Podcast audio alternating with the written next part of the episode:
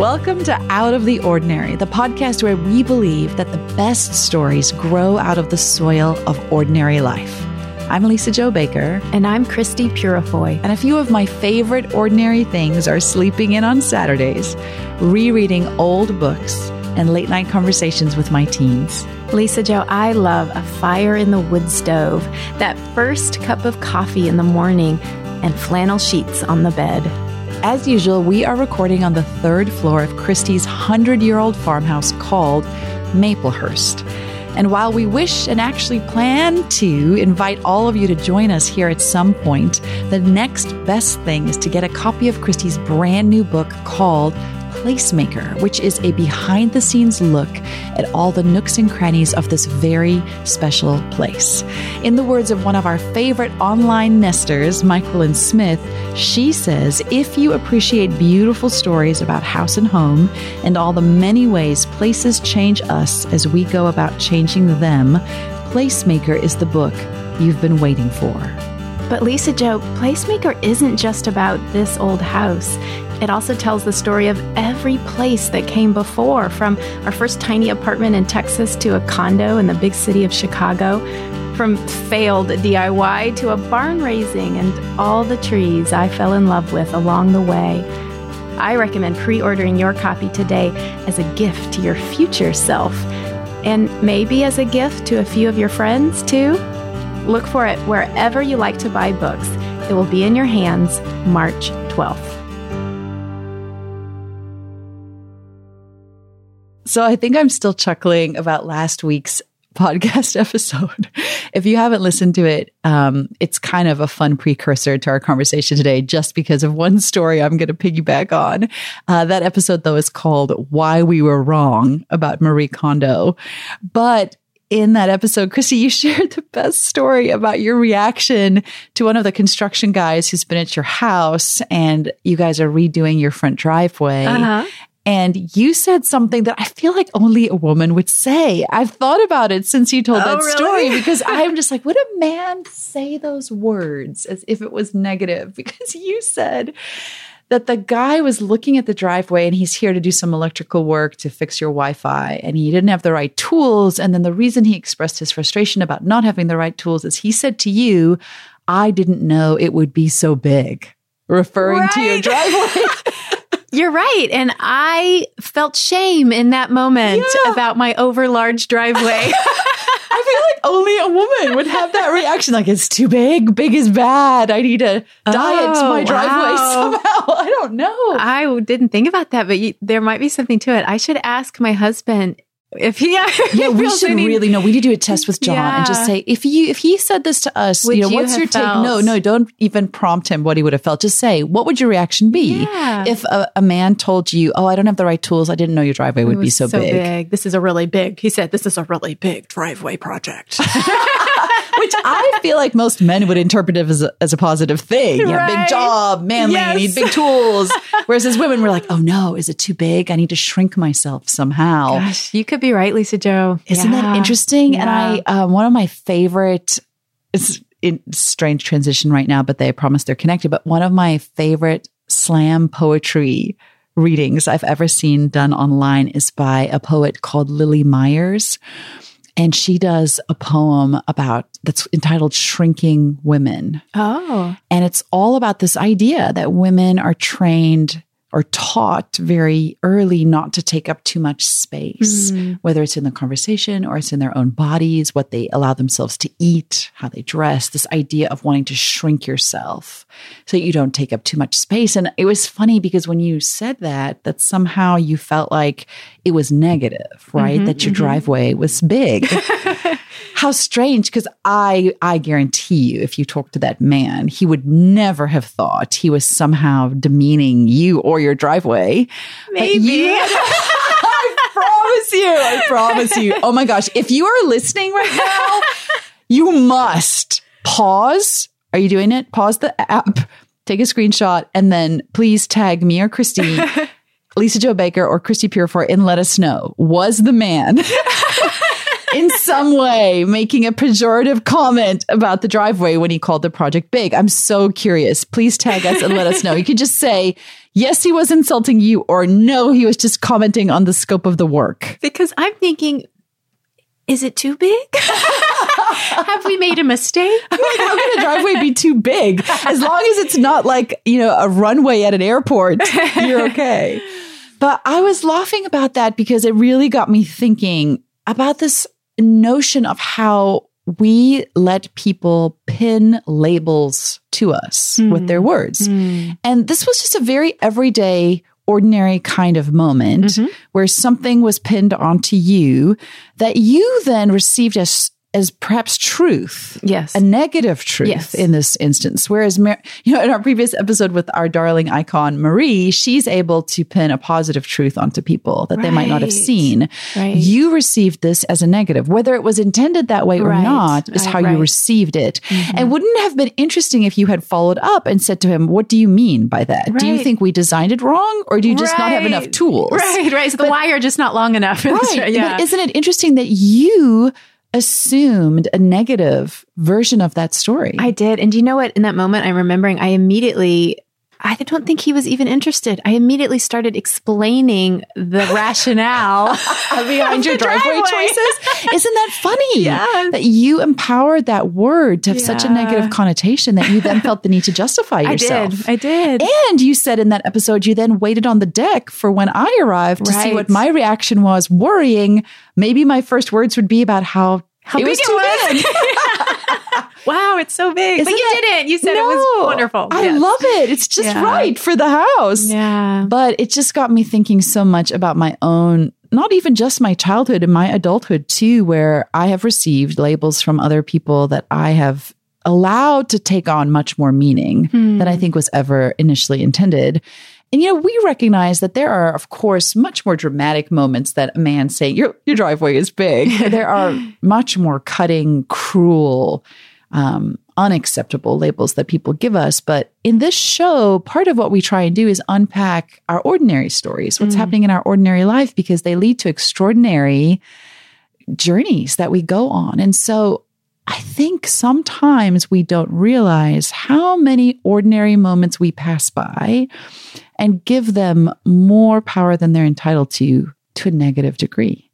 And what would happen if we paused instead in those little tiny blips on the radar of a day and internally we're like, wait, wait, I don't think I want to pin this label to my body. I'm not pinning right. too big onto my driveway, which is really pinning too big onto your dreams, onto your plans, onto your yes. hopes, and denigrating something that's very, very beautiful. Yeah.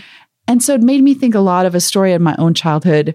I've written about it before but it's weird because it's so pivotal. I'm 44 now, and this must have happened when maybe I was 13 or 14, maybe. That's how long ago, but I remember it like it was yesterday. Of course you do. I mean, it's like this tender middle school wow. age, right? Mm-hmm. Where we are kind of gangly growing into our bodies. And I was a really, really scrawny kid. Like, mm skin and bones, no matter how much I ate. I was just scrawny. I was really tall, all gangly elbows and knees is how I felt. And, but of course, in your head, you imagine yourself a certain way. And I was growing out my hair and hoping I looked you know, my outside could match up with how I was trying to imagine myself on the inside with my flowing locks and my tall statuesque frame. But sadly, I don't think that is how I came off at 13. Um, but I remember an afternoon where my mom took me to a hairdresser to get a haircut. And I think it stands out in my mind for several reasons. One, it wasn't just the equivalent of like a hair cuttery. It was a very trendy salon. And I think my mom took me there because of my age. Uh. And she was trying to give me that experience of going to a trendy salon and getting your hair cut and feeling cool and all the things you're trying desperately to feel at 13, but you don't know how to. And so to her credit, she took me to this lovely, beautiful, very we say in South Africa, do you say this here? La di da? Do you oh, have that sure. expression? Yeah. And they'll also say Larney. It was very Larney. Oh, Larney. No, I've no. never heard that. it's very Larney is how we would say Larney. Wow. I know. Funny. So it's this very Larney salon. So I was kind of shy and nervous as we walked in. And I, you know, you're awkward in your body as it is. Mm-hmm. And I mm-hmm. sit down for the hairdresser to cut my hair. And he, I remember him vividly, was a hyper trendy, probably like a little too old to be dressed with the ponytail and the low V neck that he was wearing. I think he had an earring. You know, he was in the hairdresser trying to be edgy. And I sit down in his chair and he starts combing my hair and he's washed it and he's now combing it out to cut it. And my mom is standing, you know, behind him. And as he starts trimming, I can feel every time he combs, he hits my ear. And it's quite painful because he hits into it quite forcefully and then keeps scratching through Ooh, to comb I it. hate that oh, it's feeling. so awful. Ugh. And so as it, it happens several times and I can tell he's getting frustrated. And it's a weird moment because you I in my first reaction is like, what what's wrong? You know, what's wrong with me? What's, wrong with happening? me? Right. And then I hear him mutter under his breath to my mother, oh, she has really big ears that stick out, doesn't she? And I just wanted to die as if my ears have now somehow offended his comb and his scissors because they're in his way as he's trying to create art. Completely passing moment. I mean, not even Yeah. a blink. And then it was past, right? My mom didn't say anything. He kept cutting my hair with irritation. But Christie, well into my 30s, I kid you not, anytime I got a haircut, I would sort of as an aside say to the hairdresser, I'm sorry, my ears kind of stick out, just so you know. as, as if I need to constantly apologize, Apologize for, for my ears. horrendous satellite ears. you know, like- and I think it's why for a long time I had I had long hair because I felt like it covered up my Oh. horrifying ears. You know, if you've seen the movie The BFG, picture his Mm. ears. Okay? that is how I imagined my own ears to be. Until one day in my 30s, I made this throwaway comment to a hairdresser who made just as throwaway comment back to me. They don't seem big to me. They seem totally normal and kept cutting my hair. And right in that moment, it was as if two decades later, someone unpinned the label that had been pinned onto me at 13. And I've thought about it so much since then. Why did it take me 20 years? Why did somebody else have to tell me my ears were fine? Why couldn't I just think to myself, that's so dumb that he said that, or how rude it was that he said that? Or what if my mom had taken a moment in the middle of her busy schedule to say to him, mm-hmm. "What are you What are you talking about? Her ears, Her are, ears are fine, fine." you know." And to tell me afterwards what cute ears I had, whatever it is that the moms need to say. Why didn't she say it? And I think about that because I'm a parent too. And I now know what it's like on the other side when you are tired and constantly in the middle of trying to do something nice for your kid and you just don't always notice everything that might impact them. And so when I think about that story and then I think about your story about your too big driveway, it just made me laugh, but it made part of me ache because I think for those of you listening, can you imagine with me those ordinary moments in your life where you have let somebody, and maybe that somebody was you, pin a label onto a part of your life or your body or your home or your children? Oh, she's got those loud, unruly children. And you've just let them pin it and you've accepted it as truth. Oh, that's mm-hmm. hard, right? Mm-hmm. In the middle of our ordinary lives, those are the moments that we just let skate right by us and then absorb it into the fabric of who we are until you come out 30 years later and you've got all these pieces of paper pinned all over your body Right. with words saying things about you that you've just accepted as truth. And there's a very good chance they are just not. I'm wondering too, listening to you, I'm thinking about just the word label. A label might not even be a negative thing necessarily. It might be just a label. Oh, Okay, I like so- that. Okay, unpack so when I was me. a kid, so you've told a story about your childhood. So I was trying to oh, remember. Oh, like there wasn't necessarily a negative intention. Okay, right, I'll stop talking. right. I have been told in the past that I'm too loud. So oh dear, oh dear. Here we go. We're going to unpack all kinds of, of, Here we of go, people. childhood baggage. Right? no, I'm I'm just I'm remembering that I had a label as a kid. Mm, I'm guessing we all did, probably. Yeah. My label um, within my family was bookworm. Mm, She's the one with her nose in a book. yeah. That's that was me. It sounds about right.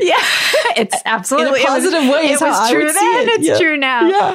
That was my label, but I'm remembering now how I felt when people use the label. Hmm. My parents or siblings, or and I, I'm thinking now again from the perspective of a mom Right. that it might have been done. It probably was done. I'm sure it was done with affection, Right. it was a way of seeing me, of noticing me. This is our child who has her, who loves to read. Mm. But I heard as a kid, this is a this makes me different. Mm. And I don't know, maybe it's just a natural thing as you're growing uh, or maybe kind of goodness actually now i'm realizing i think it's probably true even for us now as as adults anything that makes it that calls us out Mm. that labels us Yeah. even if it's not negative might might become baggage Yeah. on our back it might become something that is heavy and it, it may not even be the fault of of the person who, who gave the right. label right they Well, might just be like the guy in your driveway. Right, I don't he think he was comment. making a pejorative comment about the size. it might be all It's a- in how he we a receive fact. it Just like at the time, I did have big. I, I I don't know if I had big ears, but my ears somehow brushed up against his comb. And you like to read books. Like the Yeah. fact piece is not is yeah. neither positive nor Yeah. negative necessarily. It's the implication that we we allow to become part of our DNA Right, and- after and that. to grow and Yeah, to a yeah, negative and to shape implication. us and Mhm. so so I'm intrigued by this thought of what would it be to to stop in the moment and to realize wait a second this thing I'm, I'm what is it I'm giving it more power than it Mhm. deserves or I'm allowing it to mean more than it needs to mean Mhm. or um you know is there so, is there something in how we speak to others like do we need to be Mhm. more careful I, the, so the, yeah these are just questions i have right now as i think about these stories because i i can tell you right now i'm sure i speak about my own kids or others in my life with labels they're a kind of Mm. shorthand or yeah, there are shortcuts somehow. Shortcuts. Yeah. Yeah, yeah. yeah. And shortcuts towards understanding one another or introducing one another. You know, here's my friend who blah, blah, blah. So, you know, we, I guess we need labels to a certain extent. Um, but how do we, how do we use them well? How do we, Right. um, you know, do we need to be more careful with them? and how do we take ownership for the ones that we allow to live with us or not? because Mm. I have always loved one of my favorite things in scripture about Jesus's friends. It's very interesting how they understood themselves in relation to him. And scripture sort of labels some of them. Like when we think about Peter, right? Yeah. Oh, he's the unruly one. He just shoots off his mouth. Thomas you know? the doubter. Thomas the doubter, Judas the betrayer. yeah. But that wasn't the whole of who they were, obviously. But I'm telling you, the one that has, it's funny, at first seemed so presumptuous to me. And who does he think he is to call himself that? But as I've gotten older, I've been like, ooh, I do I have the courage to label myself that. But I Oh. love how, do you know where I'm going with this? I don't no. I love how John Uh-huh. introduces himself Oh, you're right. as the disciple whom Jesus loved. oh my gosh, the gumption, right? That's what I used to think. I used to think, wow, he sure thinks a lot of himself. At first, actually, before that, when I really was very new and young to understanding scripture, I used to think, wow, that's so unfair that Jesus loved one of them more than the others. like as if that was the fact Yeah. that he is this Yeah. above the others. But what I've come to learn is that is how John saw himself in relation to Jesus. he embraced that label. Yes, because he knows it's true, because that is how each of us is. I am Lisa Jo, the disciple whom Jesus mm. loves. Mm. You're Christie, the disciple whom Jesus loves. Mm. And so as I've gotten older and I've looked back sort of across my wrinkles and labels, I've realized, oh, I actually have the autonomy to decide which of these are part of the fabric of who I am and which are not. And some labels that might appear negative, so for you, bookworm, but look at that. You've really stepped into the really fullness have. of that. That is, you got a degree in English. You were going to be a professor. Now you write books. You teach on the internet. You host a podcast. Bookworm extraordinaire. There you go. Just, just Isn't that so beautiful? Yeah. and I remember being really hurt once when a friend said to me, "Oh, Lisa Jo, you're just so loud." And Mm. I still I struggled for so long to understand what did she mean by that. Mm. But I've come to really embrace that as yes, that is one of my gifts. I am able to process verbally. I love to talk to people for hours. I want to share my thoughts with you. Sure, there are places where I can learn. It might be better to be quiet now. Now it's time for listening. But that label doesn't only have to define me in a negative sense. And so I think as we walk just through our ordinary everyday moments, it's so interesting now that I'm older to actually slow down enough to say, what are the labels I've accumulated Mhm. that I don't need to carry anymore? And what are the labels I want? I want to be Lisa Jo, the disciple whom Jesus loved. That's, I want to receive that. And, and it defines every other part of me, right? Whether Mm-hmm. I have sticky out ears or too thin hair, which I was convinced I had for, for a long time too, or no fashion sense, which I was certain I was true about me because after my mom passed away, I just never had a female role model in my life. And so I went for years thinking I didn't know how to dress or put an outfit together or anything until a good, I used to make fun of myself anytime I was at a speaking event about how I I didn't compare it to the other speakers until one day I had a friend come aside and tell me, Lisa Jo, you look just like everybody else who was up there today. I think of you as very stylish. I think of myself as sort of doing her own thing over there, but you as stylish. so funny because I think of you as like you're so super confident. Like you don't, you just wear whatever you want, and you're like that ah. artistic poet who's at her home, and everybody just is like, oh, she's just her own person. We just come I'm and just sit in trying to awe. be The rest of us are all trying to fit in, and I know. See, see, Right, right. we do this thing. Yeah. And wouldn't it be wonderful if we took time this week to go and offer the positive version of labels that we Mm. see in other people, right? Like how wonderful to affirm them and say, I see this in you. I see Oh, that's a good this, idea. this version of motherhood in you. And I see you as a writer in this way. I see you as an artist for the pictures you put, you post on Instagram. I love eating at your house. Your food is so Mm. good. I just think that in our, in our ordinary rhythms, there are so many opportunities throughout the day to offer positive labels to people. Hmm. Because in the stories you've told, it was other consistently, it Yeah, was other, other people, people. who didn't even necessarily know the Right. story you'd been carrying, the label you'd been carrying Right. around, who, with their words, Right. pulled it right off. Pulled it off, unpinned it. I mean, Oh, how you- fun to think that I we could do that for someone. You just called me stylish right now. I'm going to lie in bed tonight and that's going to make me happy. Because I oh do not see myself that way at all, ever. Oh. I don't know that I will ever be able to think you put those clothes together well. I always just Oh, feel wow. like someone is going to be like, what is she wearing? Like, how did she choose that? That's so weird. Especially when a large part of your job is sometimes being on stages and Yeah. talking. I have panic often and I Mm-hmm. ask I you guys I ask my 7-year-old daughter if she thinks I look okay. you have a very stylish seven-year-old daughter too, stylish. so I, I think that's that's probably a good idea. Keep asking Yeah. Zoe. I, I might start asking Zoe. I just encourage us, especially when it comes to our kids, too. I think often about that moment with my mom. If she had said something different, mm. what would have happened? You know, how mm-hmm. painful it is, the stories that we just let be attached to ourselves. And as children, it's very hard to stand up for the version of who we think we are. Mm-hmm. Um, and it takes a lot of courage and and a sense of people around us who've created a sense of security in us enough that we're okay with saying who we are. Mm-hmm. Actually, speaking of my daughter, one of my favorite moments with her, because she really knows who she is, and you know this about her, and she's not afraid to tell you. And I think because I've spent a lot of time helping her with certain labels people try and put on her. So, for example, she's like her mom. She likes to talk a lot. She's also a verbal processor. So she's constantly told in kindergarten, in first grade, in second grade, Zoe talks too much. It's what she hmm. gets in trouble with the most because she talks too much. And so she will often come home and tell me, Mom, do I talk too much? Now, I know it would be untrue to say she doesn't hmm. Right? It would be untrue to say no you you don't talk too much. You're just fine. Because she does talk more than most kids.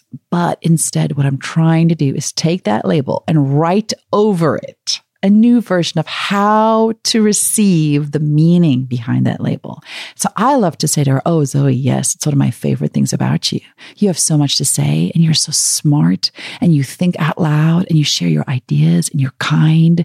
You include all the people around you. Mm. I see my job as her mom to reframe the labels that are given to my kids in a way I wish my mom had done in that moment in the hairdresser mm-hmm. salon. What are you mm-hmm. talking about her ears? Look at her gorgeous hair. Are you mm-hmm. crazy? Isn't it your job to cut around ears? Like, come on, man. and I think it's been so fun in those moments with Zoe to help her understand that weakness as a strength. Huh. You know, this you speak a lot and it can be distracting in class, but guess what? One day, who knows what you're going to do with that gift, Right. that gift of the gab that you have. And so we've encouraged her in her independence when it comes to speaking. And we talk about when is it time to be quiet in class? When is it time to listen? But when is it time to be just fine, where you're allowed to chat and you're, you don't have to be afraid to speak your mind.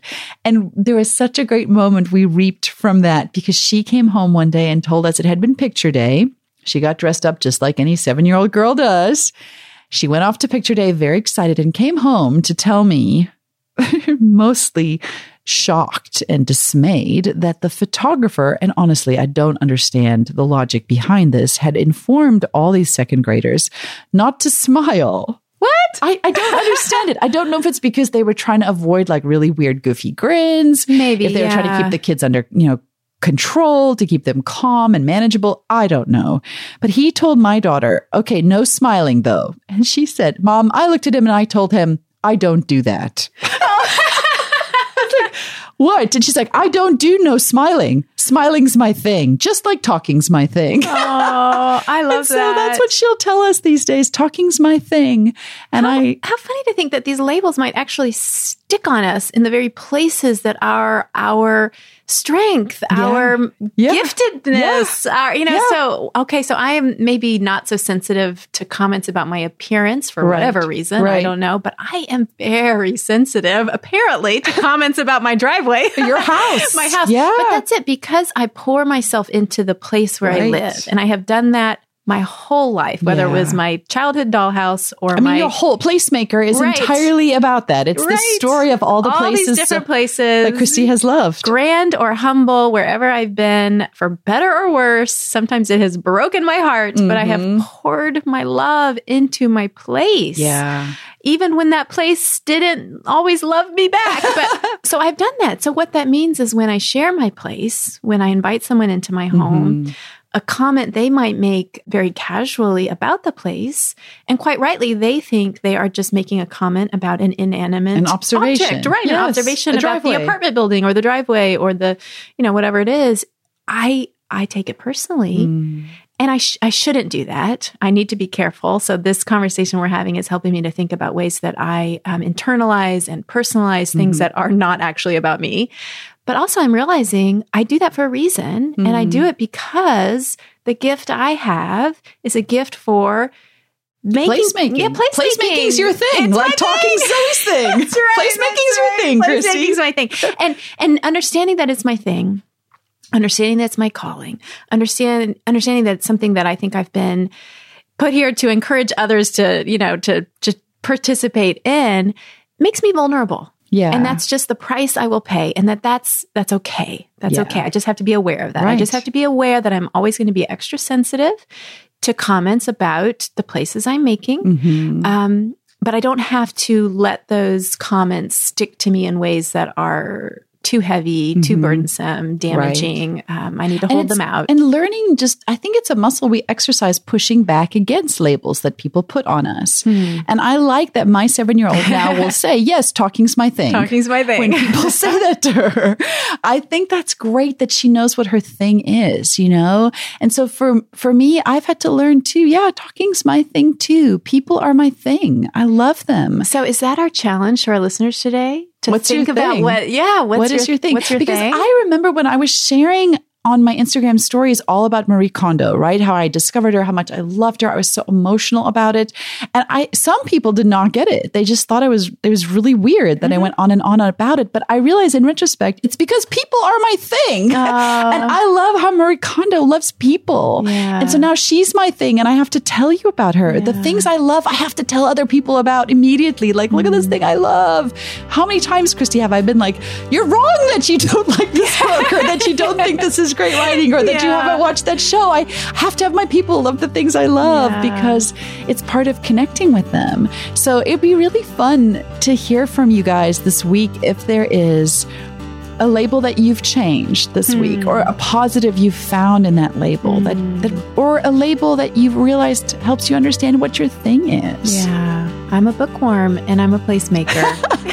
and you're a people person. I'm too loud and I love the people. Uh, and I have the same ears, but probably they fit better a 44 year old than a 13 year old. That's true. Maybe some things we just have to grow into them. Maybe you grew Oh. into your ears. I love that. Some things we just do have to grow into.